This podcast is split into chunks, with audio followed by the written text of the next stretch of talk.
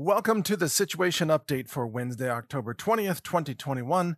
This is Mike Adams, your host today, and we have a new sponsor. Today's episode is brought to you by Pfizer.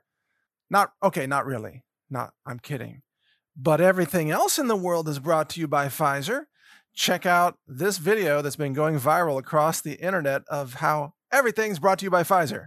Good Morning America is brought to you by Pfizer. CBS Health Watch sponsored by Pfizer. Anderson Cooper 360. Brought to you by Pfizer. ABC News Nightline. Brought to you by Pfizer. Making a difference. Brought to you by Pfizer. CNN Tonight. Brought to you by Pfizer. Early Start. Brought to you by Pfizer. Friday night on Erin Burnett Out Front. Brought to you by Pfizer. This week with George Stephanopoulos is brought to you by Pfizer. This weather report brought to you by Pfizer. Today's countdown to the royal wedding is brought to you by Pfizer. And now a CBS Sports Update brought to you by Pfizer. Meet the Press Data Download brought to you by Pfizer. This portion of CBS This Morning sponsored by Pfizer. On how to find the hidden sugars in the American family diet. Sponsored by Pfizer. So there you go. Everything in the media is brought to you by Pfizer. And you wonder, you wonder why the media is all in for Pfizer, pushing vaccines, pushing pharmaceuticals, attacking vitamin D and natural supplements. Well, you just got your answer right there. Of course, as you know, I would never allow this podcast to be sponsored by Pfizer. In fact, we have a ban on Big Pharma. They are not allowed to advertise on uh, Brighteon or Natural News or any of this. No, uh, rather, today, this message is brought to you by Carl's Jr. uh, of course, that's a reference to Idiocracy for those for those of you who are Idiocracy fans. Yes, of course. Okay. All right. Uh, in terms of real news, though, today, the topic for this podcast is that America is nine meals from anarchy. And we're entering a very dark time and people are starting to flip out because of the empty shelves and some other things we're going to talk about here. And I'm I'm going to really attempt to not turn this into a doomsday podcast today. But we are nine meals away from anarchy. And, and you know what that saying means that in, in any civilized nation, if the population goes hungry for about three days, you know, three days and nights, and they miss nine meals, uh, all hell breaks loose. And it seems like that moment is not that far away for America right now and perhaps some other nations around the world. So we're going to get to that topic and and then the insanity from the White House and Jen Psaki with her let them eat cake moment that happened yesterday. Just unbelievable. But let me give you some breaking news items that, that I think are important. Southwest Airlines has now backed down from their plan to uh, to fire unvaccinated staff by early December. And this is because, well, there was such a backlash. So originally, Southwest had planned to, you know, abide by the fake Biden mandate, which is not even a real thing. It's just Biden issuing a press release and saying, oh, you, you must follow my mandates. Uh, really? Why don't you pass a law first, you moron? You, you empty headed, brain dead, prion consumed shell of a once human being. Uh, you can say mandate all day long. Doesn't make doesn't mean anybody's got to follow it. It's not even a rule. It's not a published rule anywhere. It's just all these CEOs that we're going along with. Oh, we got to follow the Biden mandate. Well, then the pilots started protesting and calling in sick. Uh huh. The great Southwest sick out, it seems, has achieved its desired strategic goal, which was to send a message to the brain dead bigwigs running Southwest Airlines. Oh, trust me, those guys, they didn't make this decision out of the goodness of their hearts or out of any special adherence to morality or ethics or human rights or freedom or anything. No, no, no, no. What happened is the pilots kept walking out, and the pilots sent a little message to what's the CEO's name? Mr. Kelly, I think. Hey, Mr. Kelly, unless you back down on these vaccine mandates, your airline's never going to fly again. It will be grounded. And that doesn't make for a very good airline. You know, I mean, driving airplanes on the tarmac, taxiing, back and forth on the highways, you know, doesn't really work. You got to have pilots, and the pilots walked out. So I think Mr. Kelly got the message, and he has now backed down. And there was another airline, was it Delta, that also said they're not going to fire people for being unvaccinated. The, the question remains then how are these CEOs going to claim to comply with Biden's fake mandate? Because, of course, all these corporations have sold out to globalism and depopulation and big pharma and government tyranny and transgenderism and all that crap. So, how are they going to not fire the pilots when the deadline kicks in here in the next few weeks? And yet say, how are they not going to fire the pilots and yet abide by Biden's fake mandate? That, that is yet to be seen. This is going to be a very interesting exercise in threading the needle at Southwest. But they did back down. Now, the Supreme Court has declined to stop the Maine, uh, the state of Maine vaccine mandate. I think that was for healthcare workers there. I'd have to check that, but there was an emergency appeal that was submitted to the Supreme Court, and SCOTUS has denied getting involved in that at this point. Doesn't mean that something can't be filed later as the deadline actually kicks in. It hasn't kicked in yet. I think it's October 28th. So there, there will be other challenges in the future. Uh, but for now, the Supreme Court is not ruling in any way on behalf of humanity. And by the way, I don't have any faith in the Supreme Court. Do you? Do you?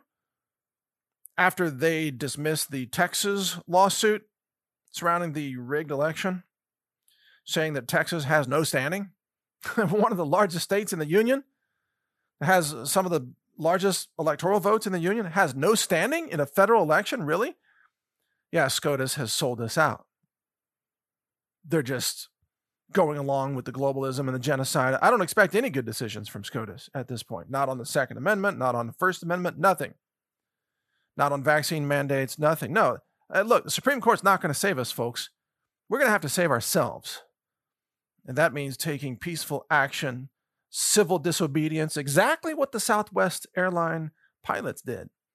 Just keep calling in sick day after day after day. Oh, what's happening? Oh, your flight's getting canceled. That's a funny thing how that happens as we are lounging in the lobbies of hotels, calling in sick.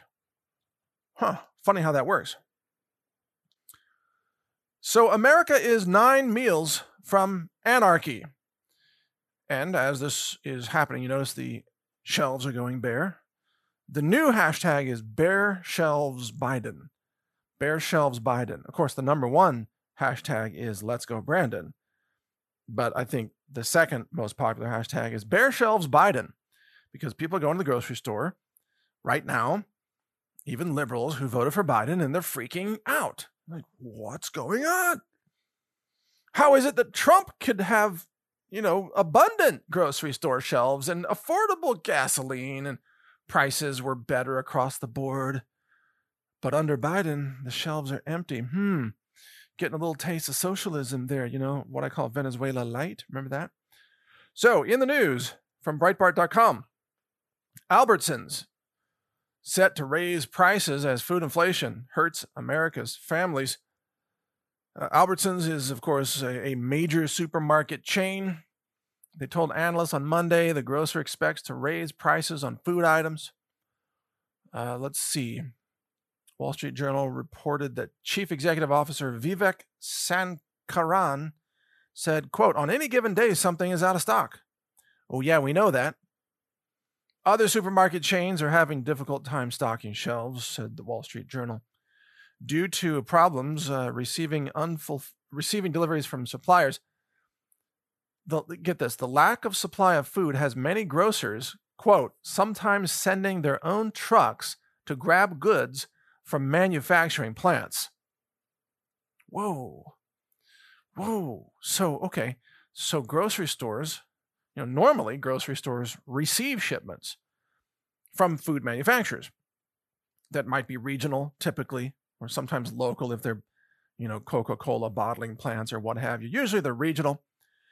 For example, the giant Frito Lay truck shows up, you know, with, you know, blood clot inducing fried foods toxic omega 6 oils, but that's another that's a different podcast on nutrition.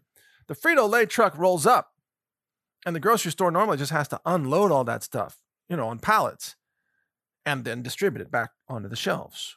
Well, now the Frito Lay trucks aren't even showing up. I, I don't mean Frito Lay in particular, I'm just using that generically. A lot of food trucks aren't showing up. So the grocery stores are having to send their own transport trucks to the manufacturers to pick up pallets and bring them back to the store to have anything on the shelves.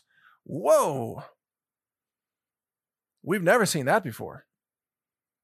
That's getting freaky. Let me tell you something, too. Health Ranger store experience. This just happened yesterday.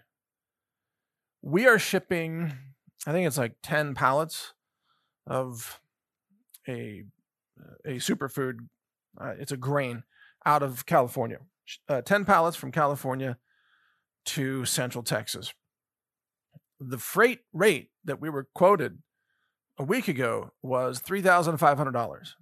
That's just the freight for 10 pallets, okay? So it's about $350 a pallet. And these pallets typically weigh eh, a couple thousand pounds, you know, 2,500 pounds is pretty typical. Sometimes they're 3,000 pounds when we called back to confirm that, to say, yep, go ahead and, and ship it, we're good, we're good with the 3500 the carrier said, oh, got news for you. Uh, that rate is no longer $3,500. It just went up. And we're like, really? It went up uh, to how much? And they said, it's now $5,500 for the same 10 pallets to be shipped.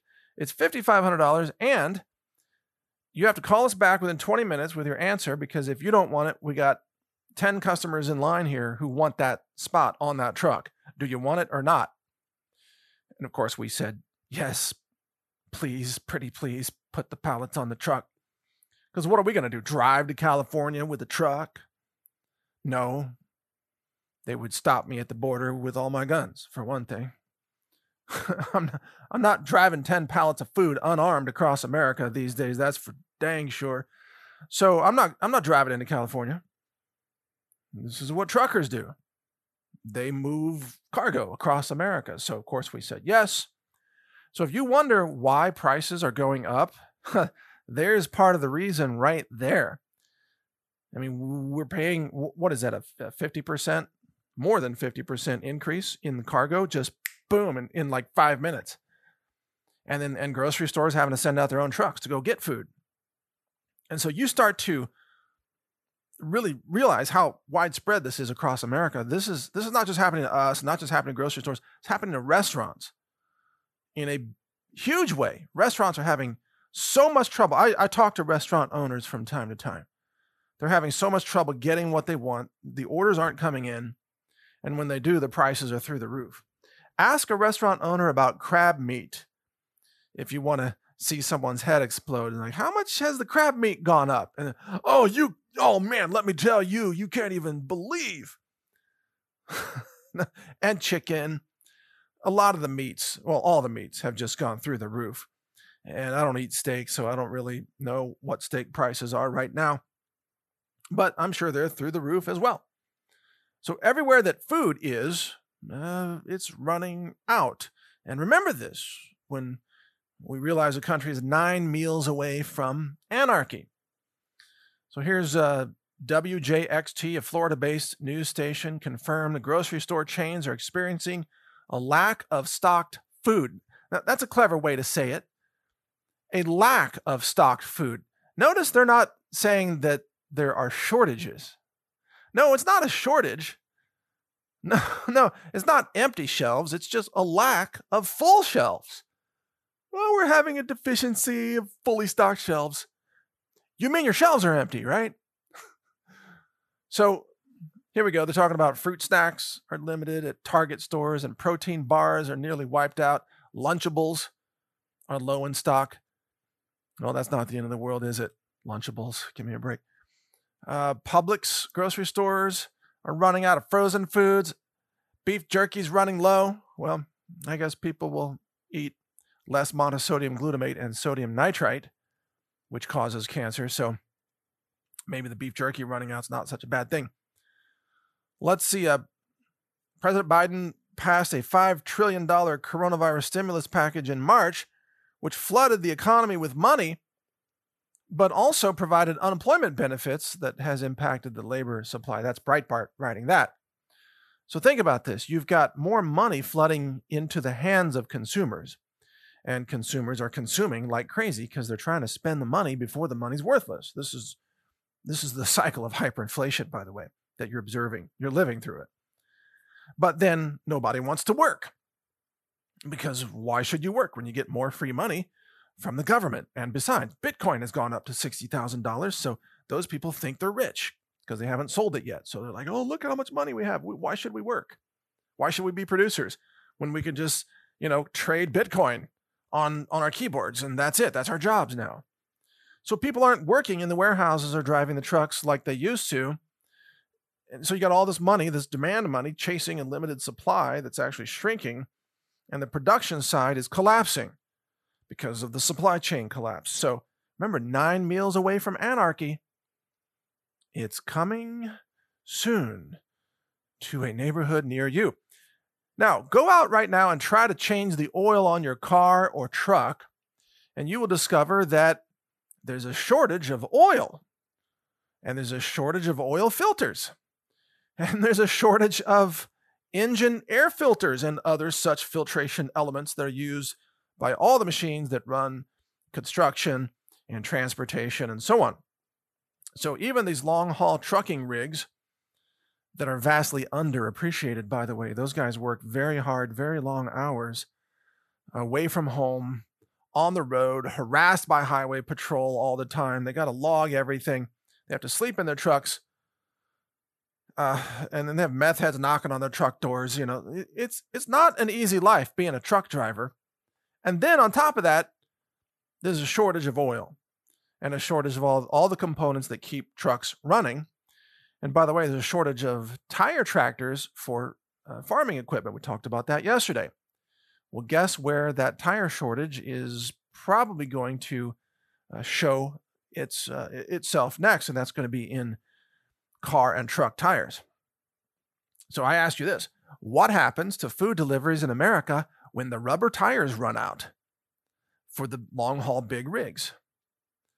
Well, obviously, the food supply then collapses, and you're you can start counting down nine meals until anarchy. And you might think, well, no, they could use trains, man. They could just use trains. Except Union Pacific is requiring vaccine mandates for all its workers, and its workers are, uh, I think they're going to strike, or maybe they're already on strike. I'd have to check my notes here. I know John Deere workers are on strike, so there goes the farm equipment for a while.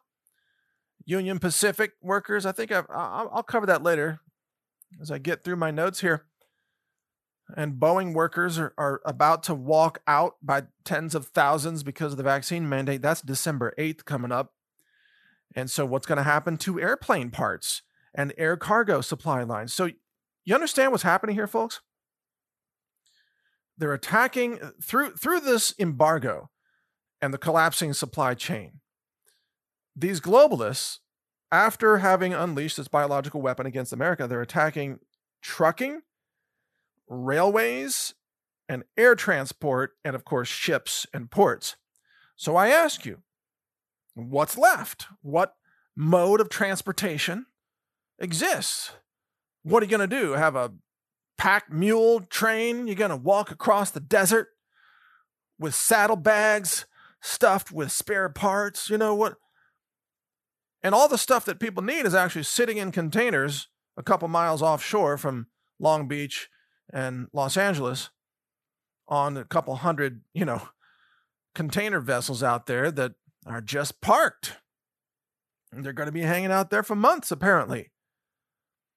Uh, you know, until the collapse comes, I guess, and then somebody's going to go Mad Max with a bunch of speedboats and go out there and just start, you know, hijacking those those container ships and rifling through the containers, find out what's in here, what can we sell on eBay, you know, that kind of thing. What can we use as barter? You realize that America is about to go into a serious underground economy, a barter economy, because the traditional supply lines are collapsing by design. So, again, nine meals away from anarchy. When do you think that day is coming? When are the shelves more than 50% empty? When does panic set in in the minds of typical oblivious American sheeple who have believed all these lies like if you're just a good citizen and you take the vaccine and you do what you're told and you vote for Democrats, then you're going to be taken care of. How quickly is that delusion going to be shattered when they're starving to death? It's going to happen, boom, like clockwork. I mean, like lightning, I guess, is a better metaphor for that. So, oil's running out. All right. Here's from the Epoch Times China's power crunch to fuel Christmas price increases of up to 15% in the US, economists warns. So, more than half of China's provinces have issued local power restrictions, that's rolling blackouts, since September.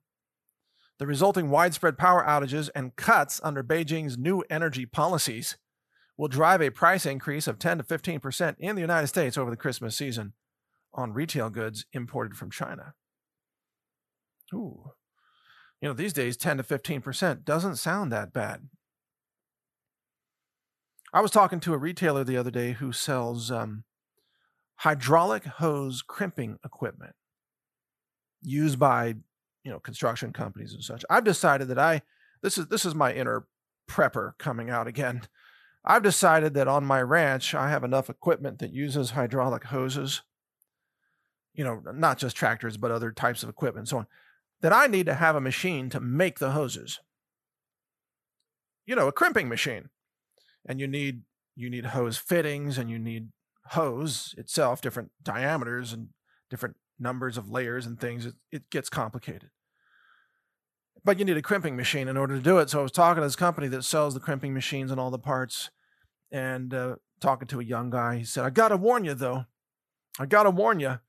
The crimping machines are six to eight weeks backlogged if you order today, you're not going to get one for six to eight weeks. And I said, Is that all?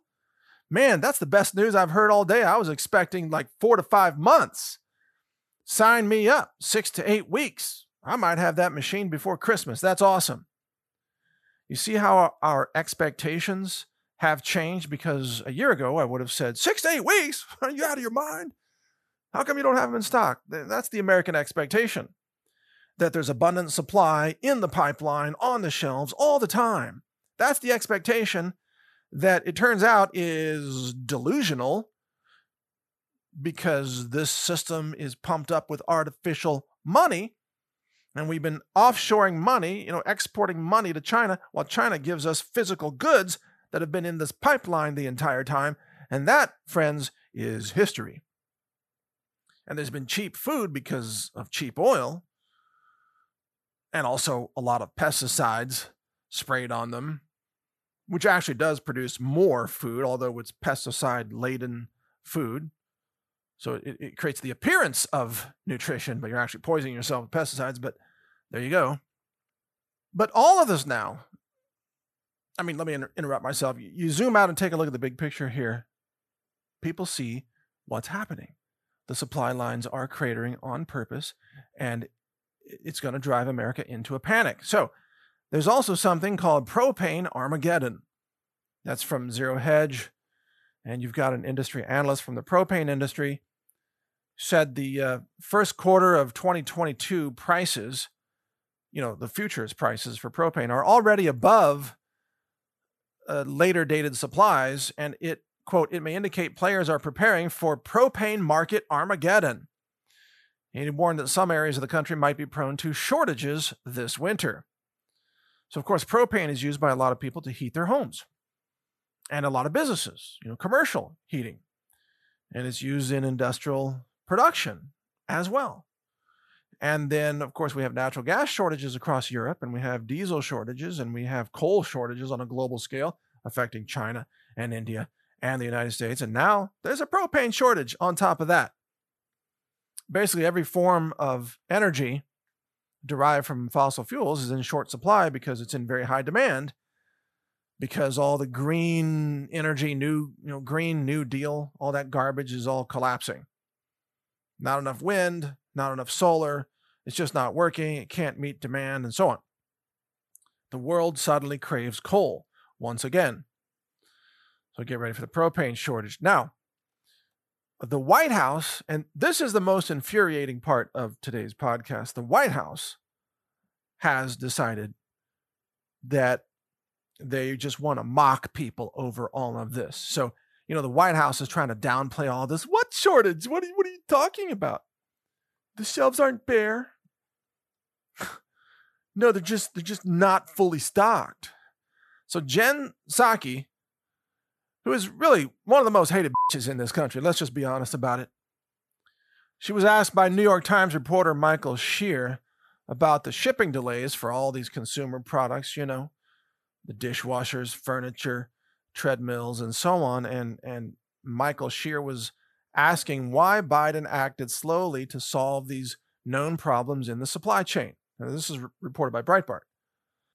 And then uh, Jen Psaki just mocked the reporter. Oh, the tragedy of the treadmill that's delayed she said sarcastically, the tragedy of the treadmill. Uh, yeah, you can't, uh, you need your little treadmill on time. You know what this is? Mm, comparing it to history, this is the let them eat cake moment. That's exactly what this is, you know, before the French Revolution, when the people rose up and chopped the heads off of the, the French aristocrats who were being sarcastic about the masses starving to death and oh the what they don't have rice and they don't have bread? So let them eat cake. That's that's where that came from. And that was that's pretty insensitive when your population is starving to death and right now jen psaki perfectly captures that arrogance that lack of understanding of how difficult it is for typical americans today to acquire the food they need. Not even thinking about stockpiling some extra supplies, but just to get the food just to be able to afford the food. Not to mention all the consumer products, the the clothes dryers and washers and, and dishwashers and toasters and everything else that people need. Or have you ever tried to build a new home? Good luck getting parts for the plumbing and the electrical and all that. It's it's a nightmare scenario. So, oh, the tragedy of the treadmill that's delayed. Yeah. You know what? I think I speak for all of America, Jen, when I flip you the bird, boom. You can imagine that in your mind. And we say, let's go, Brandon. And let's go, you too, Jen Psaki, by the way, because you are a disgusting uh, well, I was going to say human being, but I'm not sure that she qualifies even in that realm. You're you're a disgusting creature of some kind. Not sure she's fully human, although at times she does resemble Mark Zuckerberg with a red-headed wig. Oh, by the way, speaking of other demonically possessed anti-human creatures, uh, the Pope has now reportedly demanded that Silicon Valley censor censor more people in the name of God, that he must censor those promoting conspiracy talk. Oh, oh cons- conspiracies. You know, here's a conspiracy that uh, the Pope is working for Satan. There, that that's a conspiracy. Happens to be a fact that he's a demon creature who's been infested with demonic energy from um, long before he was ever the Pope he is working for Satan. He's destroying humanity as quickly as he can and destroying what's what remains of the Vatican and, and the Catholic Church institution, by the way. But there's a demon creature for you. They probably parties with Jen Psaki, you know, they might share you know, some spirit cooking, you know, a little little side dish desserts of uh, fresh, I don't know, blood or whatever they're into you know, ritualistic, demonic worship, child sacrifice stuff that these people do. Isn't it amazing how the Pope doesn't speak out against aborted human fetal cells in the vaccines? You know, you'd think if he were really the Pope of, of the real Catholic Church, the Vatican, that's supposed to answer to God, you would think he might say something like, hey, it's wrong to harvest organs from living human babies and then you know, process those and put them into vaccines and inject them into other babies because that would be, know, that would be that that would be evil. That would be some kind of you know sick, demonic, satanic ritual. But the Pope says instead, oh, take your vaccines, have more injections with with dead baby cells in the name of God, and then censor the conspiracy theorists. And speak, spoken like the uh, the emperor in you know Return of the Jedi, and we shall harvest more children in the name of power, raw power. You know that, that kind of thing. That's that's really what the quote Pope is probably into, with lightning coming out of his hands and everything. Okay, moving on to today's Rutro uh, topic. Uh, this is reported by Axios. Des Moines pharmacy staff shortages lead to long waits and closures. So they've got a they've they've got photos of uh, signs in the window of a pharmacy. This is a Walgreens in Ingersoll. Let's see, October 15th through 17. Here's a here's a sign: pharmacist not on duty. Prescriptions may not be sold or something. Due to lack of pharmacists at an area level, our pharmacy is unfortunately closed for the day. We do apologize for the inconvenience, you drug addicted fools. No, that I added that part. This may cause the the close no. Oh, the inconvenience this may cause. The closest open pharmacy is on University Avenue, and it should add good luck. Hope you make it. And then there's another uh, sign in a different window. Quote, due to pharmacist staffing issues in the Des Moines metro area, this location's pharmacy, you can tell these people aren't, you know, English writing geniuses. This location's pharmacy will be closed Saturday and Sunday. We apologize for any inconvenience, and they misspelled the word inconvenience, by the way this may cause hyphen management. And by the way, they misspelled management. I'm not even making this up. It's like living in idiocracy, brought to you by Carl's Jr. Uh, it's, it's society has the mass dumbing down is here. We are living in some weird twisted combination of idiocracy and I am legend and you know probably Minority Report, something else, and Running Man all at the same time. But seriously, you got to see this photo. Here, in fact, let me ask my editor to, to throw that here in the video because they can't spell anything. And these are people who run the pharmacies. Makes you wonder how can they count pills into the bottles if they can't even spell the word management? Reminds me of that scene in Idiocracy. Remember when they were at the uh, rehabilitation sports arena and things were going wrong. And the guy, wh- whoever was on the, the loudspeaker, you know, the PA, was trying to inform the audience that we were, were experiencing technical difficulties. But they had a really funny phrase for that that was, you know, characteristic of idiocracy. And it was like, we are currently experiencing technological faculties or something like that. It was it was really funny. You could tell because the, the people are so dumb in that society, they can't even say technical difficulties as their society is collapsing all around them. This is what we're witnessing. Walgreens management can't spell the word management. How are they going to keep giving vaccine injections? Number one. And by the way, you've heard the stories about children going into a Walgreens or a CVS and asking for a flu shot, and instead they get a COVID injection. Now you know how that happens. These pharmacies are run by morons. Just incompetent morons. These are like F students. And they're in charge of the drug distribution in America?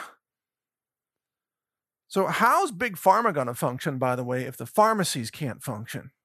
There's a good question for you. How are the, the grocery stores going to function if they can't get food? And we, we've already talked about that. How's anything going to function when the whole society is collapsing into idiocracy right in front of our very eyes. And I say to you that, well, it's not going to function for much longer. We are looking at the total collapse of civilization as we know it. It's as if there was some kind of a cosmic ray. I'm not saying this is literally what happened, but some kind of a cosmic ray that just scrambled everybody's brains if they had taken the vaccines. You know, maybe the vaccine has antennas or something, self assembling nanoparticle, nanowires, something in the neurology that builds up inside your blood. Again, this is just theoretical. And then there's some kind of, you know, cosmic signal that just fries their brains. And then they can't spell the word management any, any longer. This seems to be, or something like this is happening. So customers in the, this is from Axios, customers in the city and nationwide are waiting longer to pick up their prescriptions and sometimes for more than a day. Well, I guess at this point we should be happy that the writers at Axios can spell the word day. That's impressive. Uh, local experts say it's a sign of the burnout that pharmacy staff may be feeling. Oh, they're so burned out because counting pills is so difficult. No, I'm not trying to downplay the stress of being a pharmacist, by the way. It's just that, my goodness, it's they should try working on an oil rig for a day or being a truck driver. That's way harder than being a pharmacist. Pharmacist job is a pretty cushy job. You just have to memorize a bunch of drugs and side effects and interactions and count pills, and talk to people, talk to drugged up zombies all day. Okay, don't take this one with that one. you know, and the customer's like, what? Half the time, the people taking the pills are already drugged out zombies anyway. and if you're a pharmacist, you know there's no way they're going to ever comply with the complexity that's on the side of the label of the bottle. Take two pills one time a day with meals, but not with milk, and then three pills every eight hours, except on Sundays, but not with water or oils. And you're like, what? You think some, you know, 70 year old Alzheimer's patient is going to figure that out? Not going to happen. They just take whatever. Just slam like one of each, as every other. Uh, mix them up by color some yellow, some green, some pink, pop them in. That's usually what happens, by the way. From the story, a Walgreens spokesperson said the company is trying to hire technicians, that's pharmacists, you know, people to fill the prescriptions across the country. They're increasing starting pay to $15 an hour and are offering a $1,250 sign on bonus. Uh, I got news for you, Walgreens. McDonald's is paying $35 an hour in California, or at least one McDonald's is. $15 an hour to fill prescriptions? Are you kidding me? uh, you're not even in the ballpark they need to be paying, you know, $25 an hour just to even get competitive at all.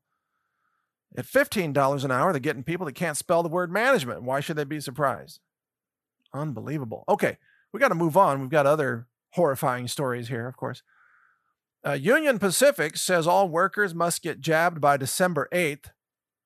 You know what's interesting about that is that's the same deadline as Boeing. And of course, Union Pacific is the, the railway company, and then Boeing is the air, you know, airline manufacturer, airplane, uh, handling a lot of air cargo. So interesting timing that we're going to have a collapsing railway system and a collapsing air cargo system at the same time. So Union Pacific Railroad has 31,000 employees across 23 states, and they've been told you have to get the shot, even though it's not a real mandate. It's all fake. It's all a bluff. Union Pacific is complying with the executive order requiring employees of federal contractors to be fully vaccinated by December 8th. Okay. So managers are going to receive a vacation incentive. Yeah, you're going to need it to recover from the blood clots. You notice that? Okay. And then uh, unionized employees will be offered incentive pay. Here, here's an extra 50 bucks. You might need it when you visit the A- the ER to deal with your blood clots. Oh, but here's a good one for you. Another story out of Gateway Pundit. OSHA changes the employer policies uh, to bury COVID 19 vaccine side effect reporting. We're going to be covering this too at Natural News. So, you know how OSHA has a rule? You may not know this if you're not an employer, but if you employ people and you require them to do things and then they get injured by those things, you have to report those injuries to OSHA. For example, if you require employees to drive a forklift, as we do, you know, certain employees have to get trained on the forklift and be forklift operators. And if they end up hurting themselves somehow on the forklift, you know, rolling over their foot or something, uh, you got to report that to OSHA. Well, well, OSHA has suspended the reporting requirement for injuries related to mandatory COVID 19 vaccination. And here it is from the OSHA website quote, OSHA will not enforce 29 CFR 1904's recording requirements to require any employers to record worker side effects from COVID 19 vaccination, at least through May of 2022. Well, this is curious. So if you have a worker who falls and gets hurt, if you have a worker who, whatever, gets burned by, I don't know, cleaning chemicals or anything, maybe you have a welding operation and they're harmed by the welding, you got to report that. But if they get injured by the vaccine, there's no reporting requirement is going to be enforced by OSHA. Why would that be? I thought vaccines were perfectly safe. So safe. No one is ever harmed. No one ever. So then why would you have to bury the reporting requirement of injuries and side effects from employees? Could it be that there's a wave of employees, you know, getting vaccinated right now to try to comply with the, these deadlines that are all coming up? And so they don't want employers reporting any of that stuff. Just like they're trying to cover up the VAERS reports as well. They don't want too many side effects and deaths listed in VAERS. Oh, hey, before we go on, I, I do need to mention today's spot, the real sponsor, not Carl's Jr., but the satellite phone store. And that's the real sponsor. Uh, the website, just to remind you, sat123.com. I don't know how many satellite phones they have remaining. I know they were just about sold out recently and they're getting the next batch in January. Given the ship uh, situation and air cargo, who knows? These might be the last sat phones they get for a long time. But anyway, the the reason to have a satellite phone is obviously as backup communications device. They've got a really affordable monthly plan. You get certain number of minutes per month. It rolls over month after month. The phone is free under a 12 month plan for the minutes. And you can use the phone to call other sat phones or landlines or mobile phones. And you can also receive uh, text messages on those phones. Reminds me, I need to be sending out more of those te- text message alerts. I haven't done that in a couple of days. I'm glad I just reminded myself to do that. But when it all hits the fan, folks, uh, I'm going to be sending out text alerts to the satellite phone users through the Galileo website. It's a funny spelling, so I'm not going to try to spell it for you but it's not spelled like the, the normal name Galileo. But uh, I'm able to send out these short text alerts, I think 140 characters or less, and you'll be able to get them on your satellite phones uh, as as part of this infrastructure that's being set up. I don't have all the details on that yet, but it's it's very close to being announced. You got to have a sat phone in order to get those messages. So check them out at sat123.com and we're going to be using this infrastructure to keep everybody alerted based on what's going on.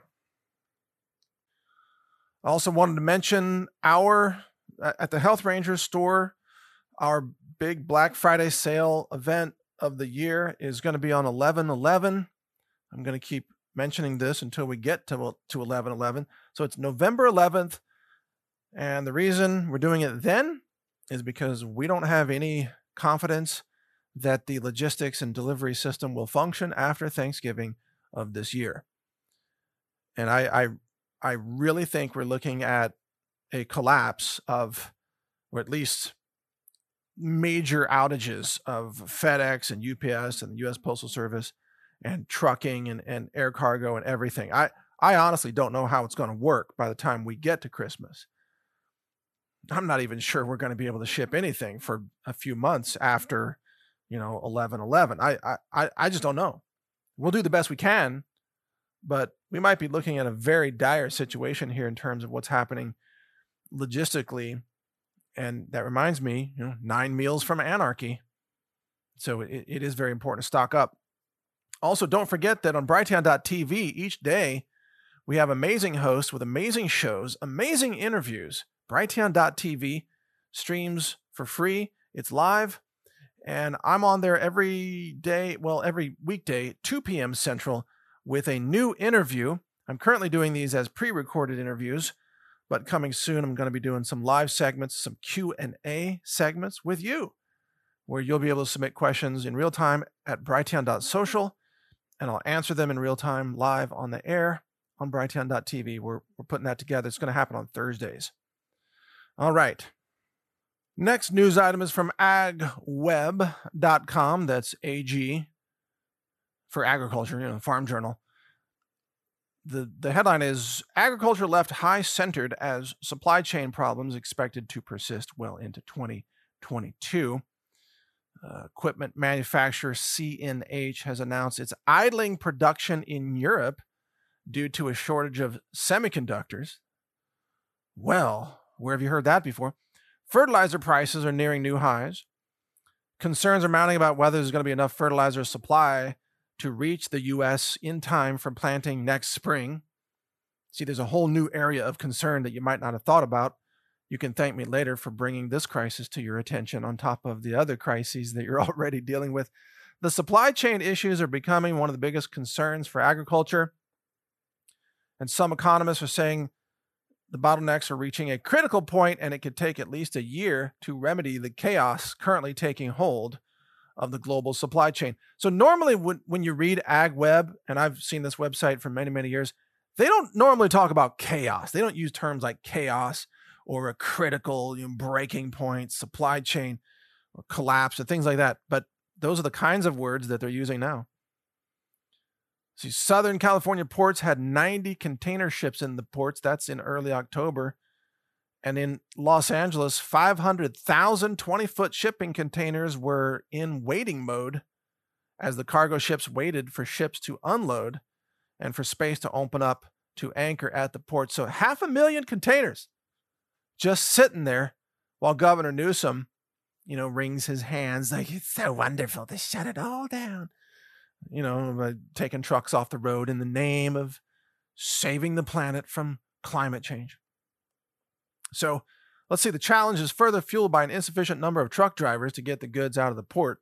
It, well, it's not just the truck drivers, it's the trucks because of, of Newsom and California laws taking the trucks off the road. So Biden met with the the port people, you know, and, and said, "Ah, we're gonna we're gonna make them work longer hours." Still not to solve the problem. But check this out: uh, economists are apparently mixed on how long it's going to take the supply chain to become to to get back in the uh, standard operating order. So there was a Wall Street Journal survey that asked a group of economists that question, and the survey found that labor shortages and supply constraints are bigger risks to the economy than COVID nineteen.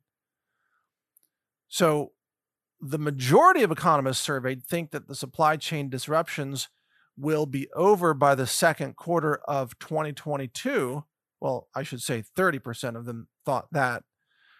But 10% think it's going to last into 2023 or later. And then the USDA says, oh, it's just going to be a few months, just a few months. But how? How is that possible? that it's just a few months because nothing is solving these problems because the lockdowns are continuing and the vaccine mandates are continuing. So you see, this is a takedown of America, but it's being disguised as a temporary problem. Well, it's not going to be temporary when people are starving to death and freezing to death because they can't heat their homes and there's no food in the grocery stores. And uh, what difference does it make if the recovery happens by the second quarter of 2022 if we are in anarchy by January 15th. Because, again, nine meals away from anarchy. I don't think that the people in Washington or the economists or even the people at the Wall Street Journal, I don't think they realize how close we are to a systemic collapse from which there will be seemingly no recovery, at least that resembles the world we once knew you start losing the supply chain of rubber tires and fuel, and the power grid starts going down. a lot of this stuff can't be just restarted very simply. There are complexities and, and dependencies in the structure of society today that, that are not easy to fix. All right, now then, John Deere, the farm tractor company, I've got some of their equipment myself. They have a worker strike. And then also, according to AgWeb, this worker strike has already impacted farmers during harvest. So, more than 10,000 John Deere workers have been on strike for five days. So, John Deere and the United Auto Workers Union, UAW, they're involved in negotiations, but the strike is impacting farmers from sourcing parts to manufacturing tractors and planters. The strike could sting a supply chain that's already strained. It's the biggest private sector labor strike in more than two years. 10,000 John Deere workers can be seen picketing outside their manufacturing site. Yeah, there you go, picketing more, more large crowds of people saying, you know, let's go, Brandon, basically, or in this case, they're unhappy with uh, with the John Deere company. But here's a key paragraph I got to read you from this article that really describes the problem because crops just can't be put on pause. And if they sit in the fields, they rot and they're gone. And then you have, you know, food scarcity. So here, here's the paragraph. The strike issues are twofold keeping parts supplied to farmers at harvest while continuing to build new equipment such as planters that are already delayed due to shortage of parts and supplies. You got that? So it's happening inside, you know, the the theater of scarcity already. The parts depot in Milan, Iowa is open and operational, they say. And with just over half the US corn crop harvested as of Sunday, 40% of the soybeans in the country are still sitting in the fields. The parts problem may continue to intensify in the coming weeks.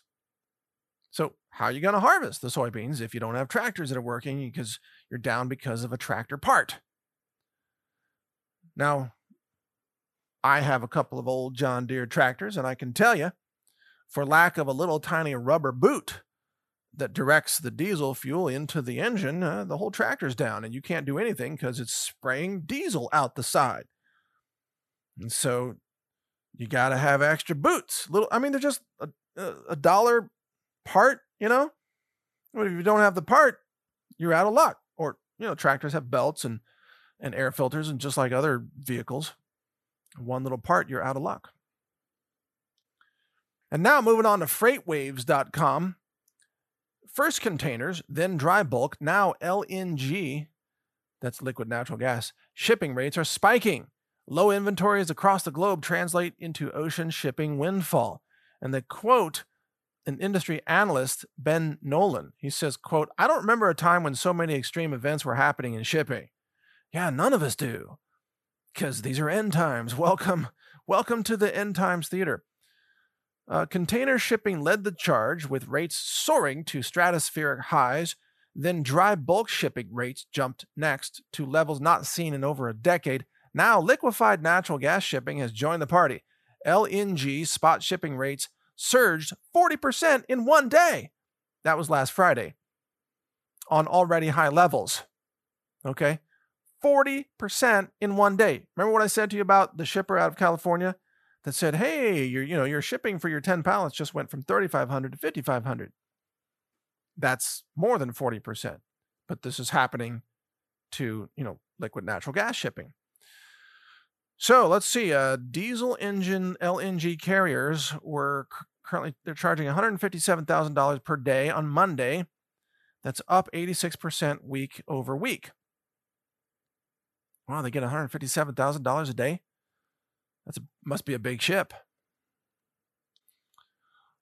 All right, so wow. In the coal and LNG sectors, high power consumption in Asia lowered stockpiles, with environmental issues and weather playing key roles in European and Asian shortfalls. In both container shipping and coal shipping, port congestion is constricting vessel capacity. And it just goes on. It, it, it's saying, you know, LNG and dry bulk are simultaneously high due to parallel disruptions in supply and or demand. It just goes on to describe basically crisis across uh, ocean shipping of energy. So whether you're shipping coal, you know, or natural gas or uh, oil or, or whatever, it's all in a crisis right now. And Jen Psaki, all she can say is, "Oh, poor you with your whittle weight, your weight treadmill. He's so weight." Just mocking you. Oh, but there's more. There's more. Allow me to play for you this roughly one minute video uh, that that claims to be a Midwest oil dealer that has been ordered to dump oil on the roads because, well, the government is at war with all of us. So check this out. I don't know exactly the date of when this gentleman received this letter, but he was ordered to dump oil on public roads in order to reduce the oil supply. Now, you've heard about uh, farmers being ordered to destroy crops in the field, right? Well, here's an oil retailer or distributor being ordered to dump oil on public roads. Check this out. reporting that. That's probably going to get taken down. Well, what you saw right there ought to concern you. I was doing exactly what I was told via a letter I got last night in the mail from the Department of Hydrocarbons. They said in order to stabilize oil prices, they need a bunch of oil just dumped. And not dumped on the market, just dumped on lease roads and field roads and things like that. So I'm hooked up to that oil tank, going straight into my truck to get rid of it. Well, I'm going to get fined if I don't get rid of it, they said. So that prompted me to call District Selectman Tony Deloge and, and ask him about this letter. He said he didn't know much about it, but he would suggest that I follow whatever it says. So here we go. You know, these are some serious times right now. Since January, oil prices have been through the roof. I'm seeing more and more farmers on TikTok saying that the government's paying them to kill their fields. Agent Orange, I saw a guy with a lawnmower mowing down beans, getting paid to do it. Uh, they're controlling food. Now they're going to control energy. I, I don't understand why this is going on. But I tell you what, if they control food and they control energy, what freedom do you have left? Oh, by the way, I did want to apologize for killing Colin Powell. I'm very sorry that I caused that by not being vaccinated. I, I heard in the media that Colin Powell, or is it Colin Powell? Um, Colin Powell, I guess, that he he died because unvaccinated people refused to be vaccinated. So I just like to offer my apologies for that. I, I do realize that uh, it's all my fault, and apparently I have magical powers to reach out to someone I've never met and uh, somehow take their life by not taking spike protein injections myself. I d- I didn't realize I had that power, but that power has now been attributed to me by the media, and and um, I'm just I regret I regret what happened. I did not know that that was going to happen, and now I'm very much afraid that all the other deep staters are also going to be killed by the COVID a bioweapon, and it's going to be my fault. I, I don't know what to say. I don't know what else to do. I'm just here with my goats, you know, growing my lettuce. My hydroponic lettuce is doing great. And uh, I didn't know I was killing uh, deep state rhinos. I didn't. I didn't know I was on a like a rhino hunting quest here. I had no knowledge of that. And what's even more mystifying is that apparently Colin Powell died while I was sleeping, unvaccinated. So that that's a pretty amazing power. You know, to be unvaccinated and asleep and still be able to kill people far away. Just wow. Did you know you have that power? That's that's um, that's that's astonishing. Oh, by the way, remember when I've talked about prepping and some people have mocked me for saying things like uh, you should buy old John Deere tractors because they're going to be worth a lot of money. You've heard me say that, right? And I, I actually do. I, I like to buy John Deere tractors that are built in the 1970s. Well, check this out. Okay, this is from NBC News. Joel Everett was astounded when a lightly used 2009 John Deere tractor sold at his last auction for tens of thousands of dollars more than it had cost fresh off the production line more than a decade ago. Bought new for $109,000, the tractor sold for $143,000 at auction. Um, I I state my case right there. And it's not an isolated incident. And he's run Joel's Tractor and Auction since 1992. A lot of farm equipment, he says, particularly used tractors, is selling for 30% to 50% more than it was two years ago. Quote, it's been unreal. I wish he had said, no, that's a real quote, but I wish he had said, that's insane. But he actually said, it's been unreal. Our last sale was the biggest dollar sale we ever had, and we're fixing to have another in three to four weeks that's going to blow that one away. Anytime you hear someone use the word fixin in a sentence like that, like a verb, we're fixing to have another one, you know they're really in deep into agriculture. That's that's legitimate. That's a real person. We're fixing to sell some more tractors. Okay. So the some farmers are concerned the shortage could grow worse because of the strike on John Deere.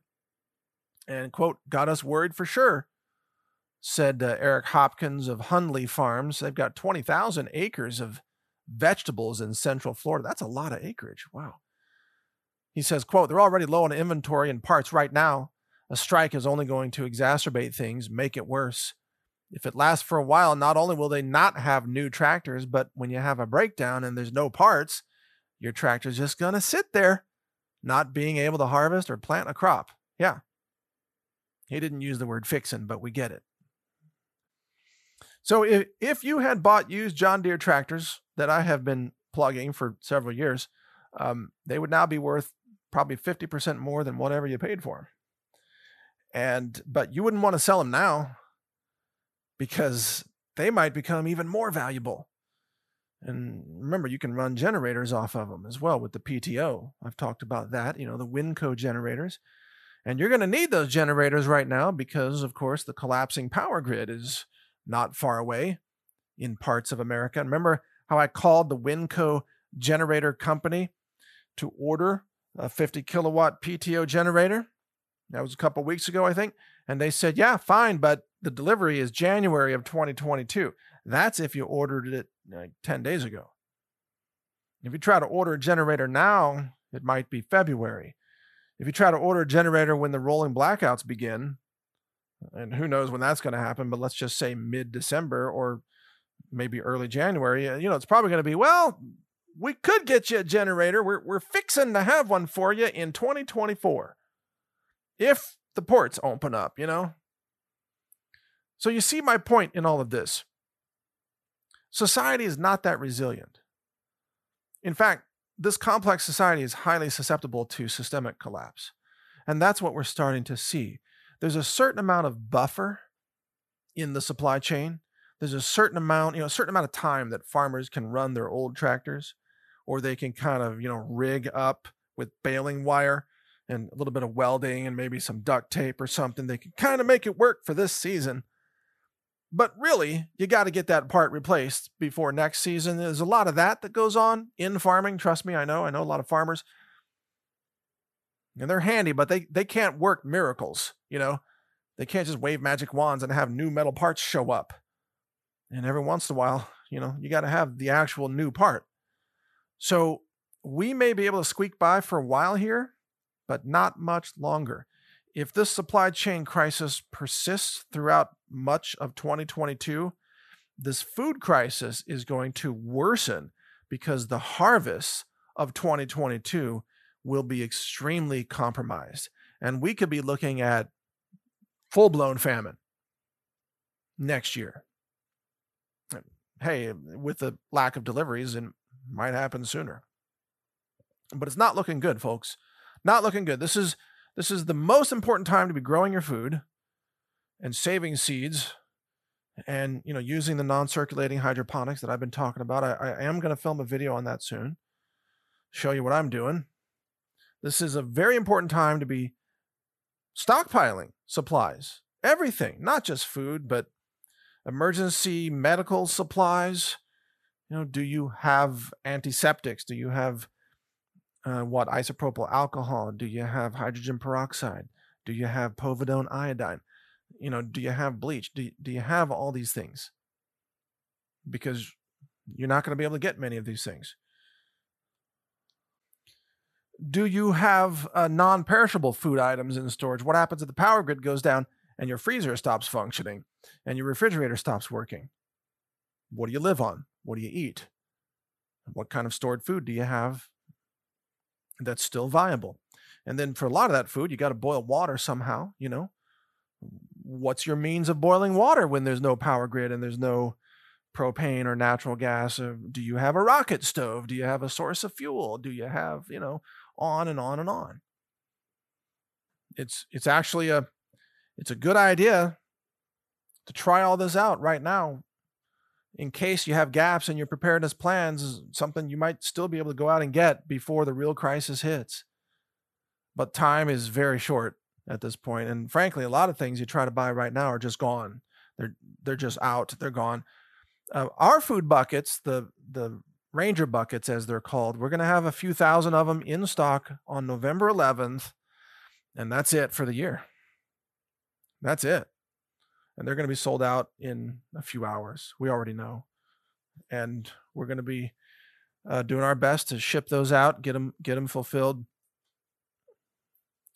And by the way, you know, I don't know how I don't really know how long the Health Ranger store is going to be able to function in this environment. Although it's true that we have we are expanding, we are building we're, we're actually in the process of the spray foam insulation right now for another, I think, 18,000 square feet. And uh, some people have asked me, well, why are you expanding when you expect this collapse to happen? You know why? Number one, there's no better place to put assets than into infrastructure, in my opinion. Because, see, I don't trust Bitcoin. I'm not going to throw a bunch of money at Bitcoin and just hope it goes up to $100,000. Maybe it will, but it could also go to zero. So, you know what doesn't go to zero? Concrete, steel buildings, infrastructure, um, pallet racks. And the other thing that I know, well, I suspect, maybe I shouldn't share this, but I will anyway. What the heck? Not everybody's listened this far into the podcast anyway. I think that I think we're going to have secession. I think Texas is going to be its own nation before very long. It might be Texas plus Arkansas, you know, maybe plus Oklahoma or Louisiana together. It might be a, a regional new nation. But I, I think that, believe it or not, I think the Health Ranger store, our infrastructure is going to be a, a critical component of supplying uh, food products and superfoods and supplements to this new nation.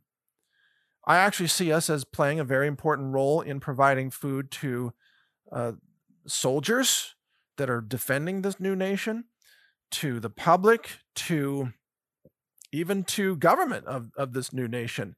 You know, you gotta you gotta keep the troops fed, you gotta keep, you know, the the sheriff's deputies fed and so on. And and frankly, so much food comes from other places in terms of manufacturing and so on. I think that it's important for the Health Ranger store to have manufacturing and fulfillment infrastructure here in Texas because I'm dedicated to defending Texas.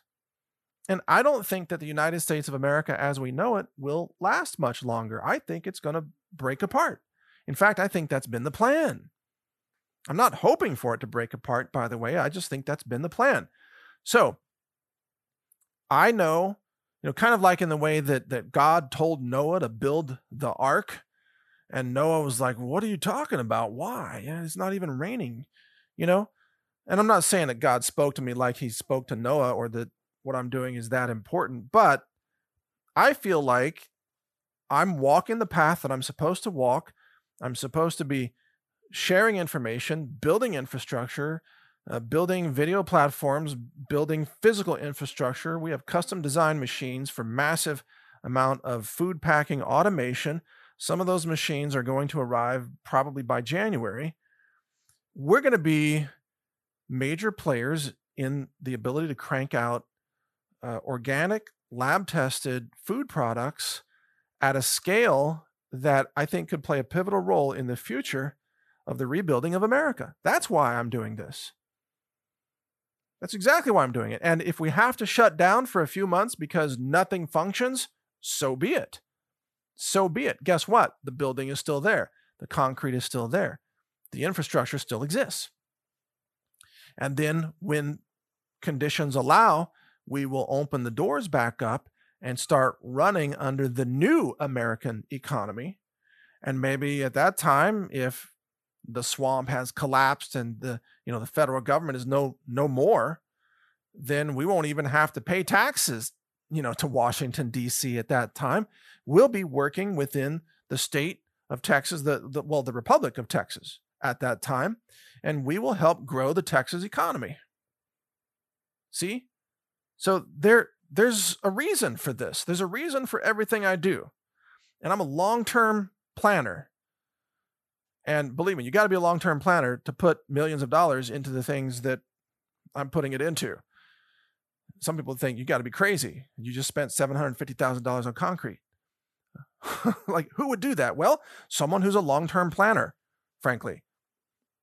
Who's on a mission to do something that matters. And and and I am. That's that's who I really am. And yeah, I didn't plan to spend that much. I mean, all the prices kept going up, and the steel building costs so much more than what it should have, and so on and so forth. And it's just like pretty soon you're into millions of dollars of this stuff. But that's what it takes to have infrastructure. And it's it's real. It's in the real world. You notice I'm not into a bunch of virtual stuff. You know, these NFTs, I think they're called, the people selling the digital rights to a, a painting or something, the digital rights to a tweet I think that's nonsense. That's all going to vanish into nothing. I don't even own any cryptocurrency, by the way, even though I support the idea of decentralized currency. I'm not into virtual currencies. I'm into real physical stuff in the real world because at the end of the day, that's where the rubber meets the road. Like I said, the guy that, you know, the kid with Bitcoin who's starving to death, he will trade his entire Bitcoin wallet for a 30 day supply of food at some point. Just depends on how hungry he is. What's what's the value of a Bitcoin wallet if you're dead from starvation? Well, it's nothing. It's the people who have the infrastructure that are actually going to be the rebuilders of our society. You know, after the collapse of this current failed system, which is nosediving faster than anything I've ever seen, it's like a, a jumbo jet just full power right into the ground. All by design, of course. So, yeah, I don't think the United States of America as we know it exists beyond 2025. You've heard me make that prediction for about three years now. That was even before COVID. I was predicting that. Now, I'm I, maybe I need to update that prediction. Seems like it might happen sooner than that, but we'll just we'll just leave it there at 2025. I don't think we make it through 2025 with the United States of America in its current configuration. I don't think I don't think we make it. And according to some people, we may not make it to Christmas. You know, again, nine meals away from anarchy. That's the question. When do the meals run out? And kind of the final thought here, and I'll wrap this up, is when the meals run out, when the food is really gone, you do not want to be in a, a public protest crowd because they're going to get targeted with aerosolized, you know, spike protein sprays probably or Marburg drops. Why do you think that the Department of Homeland Security is practicing the release of bioweapons in the New York City subways and parks? That's been going on for a couple of days now. It's going to continue through the 29th of this month. Why do you think they're practicing releasing biological weapons and chemical weapons? Because they're going to do that when the crowds rise up to protest the starvation. You get it? This is, folks, not rocket science. They're getting ready to gas the masses. I mean, the vaccine was just to try to like pick off the easy ones that they could kill quickly. The ones who survive the vaccine, eh, they'll just unleash gas attacks, more bioweapons, Marburg, whatever it takes. They've already decided that the public are all expendable, that this is a war against humanity, obviously. So they don't care how they kill you. In fact, if you gather together in groups, it makes it easier for the globalists to take you out. They could even stage their own mass shooting and and use it to try to confiscate the guns. That's probably what they're going to do at some point. Again, it's not difficult to reverse engineer their plans. They basically tell you everything they're going to do. They announce it. Oh, it's a drill. No, you're practicing do that. It's not a drill. It's it's a rehearsal. All right, so be ready be ready. You know, I'm not trying to bring you bad news. I'm trying to bring you real news. Think about all the headlines that we just went through in this podcast today, what does it mean? What picture does it paint for you? And it's a very clear picture.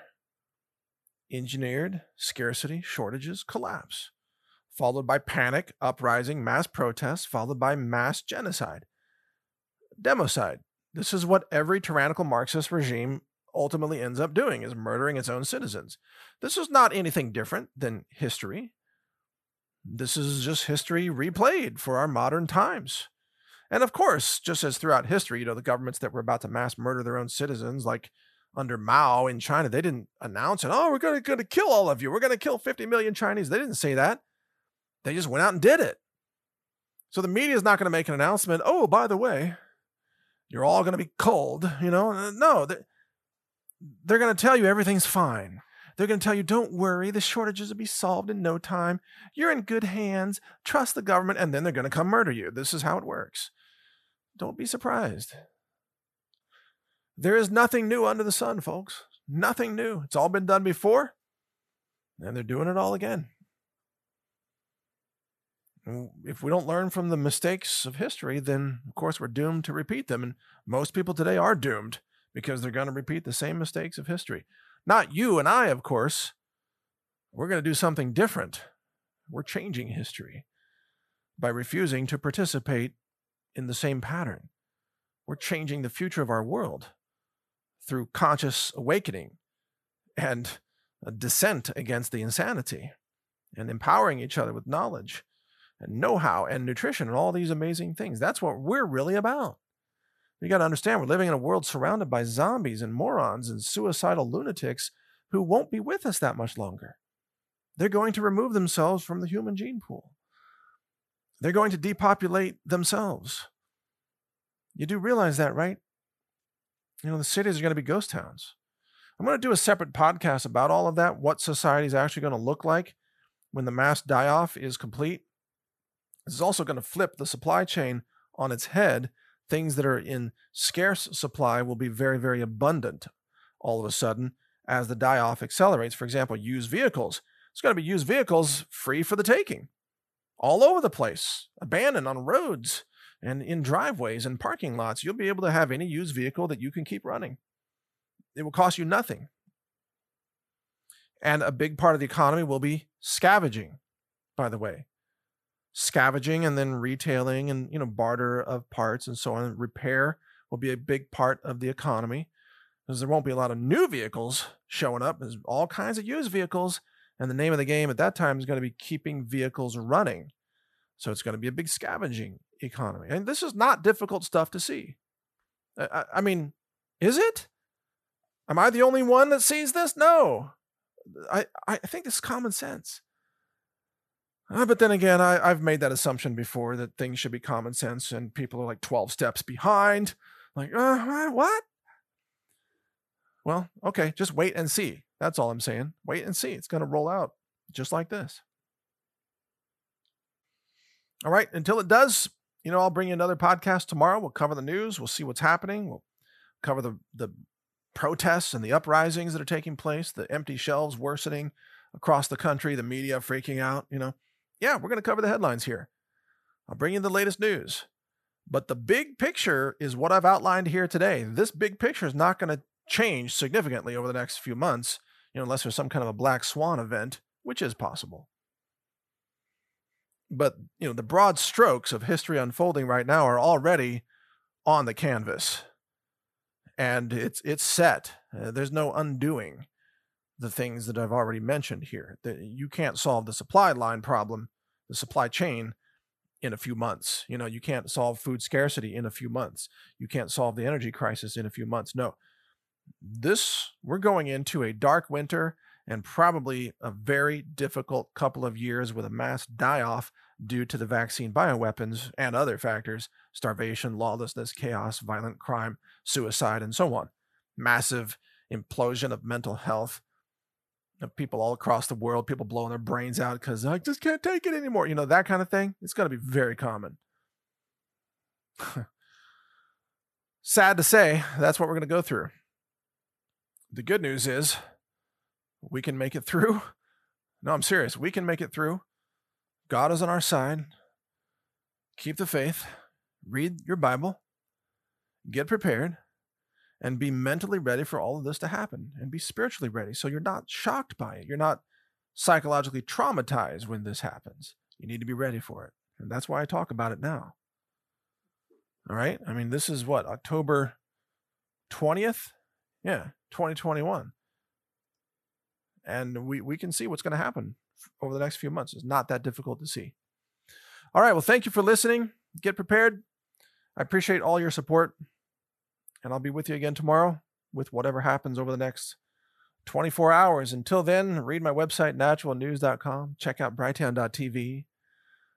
Visit our sponsor, sat123.com. What else can you do? Watch the videos on brighteon.com. Upload your own videos. You know, have fun with that one. Like build build your own food systems and, and upload videos. We could use a lot more food videos on brighteon.com, frankly. I wish more people would upload food, how to food videos. That would be great. Gardening, seed saving, harvest, food preservation, all that kind of stuff would be awesome. I would personally appreciate that. I think it would make Brighteon more of a repository of how to wisdom for self reliance and preparedness and food production and so on. So please do that if you get a chance. And I thank you in advance. All right, have a have a productive day, okay?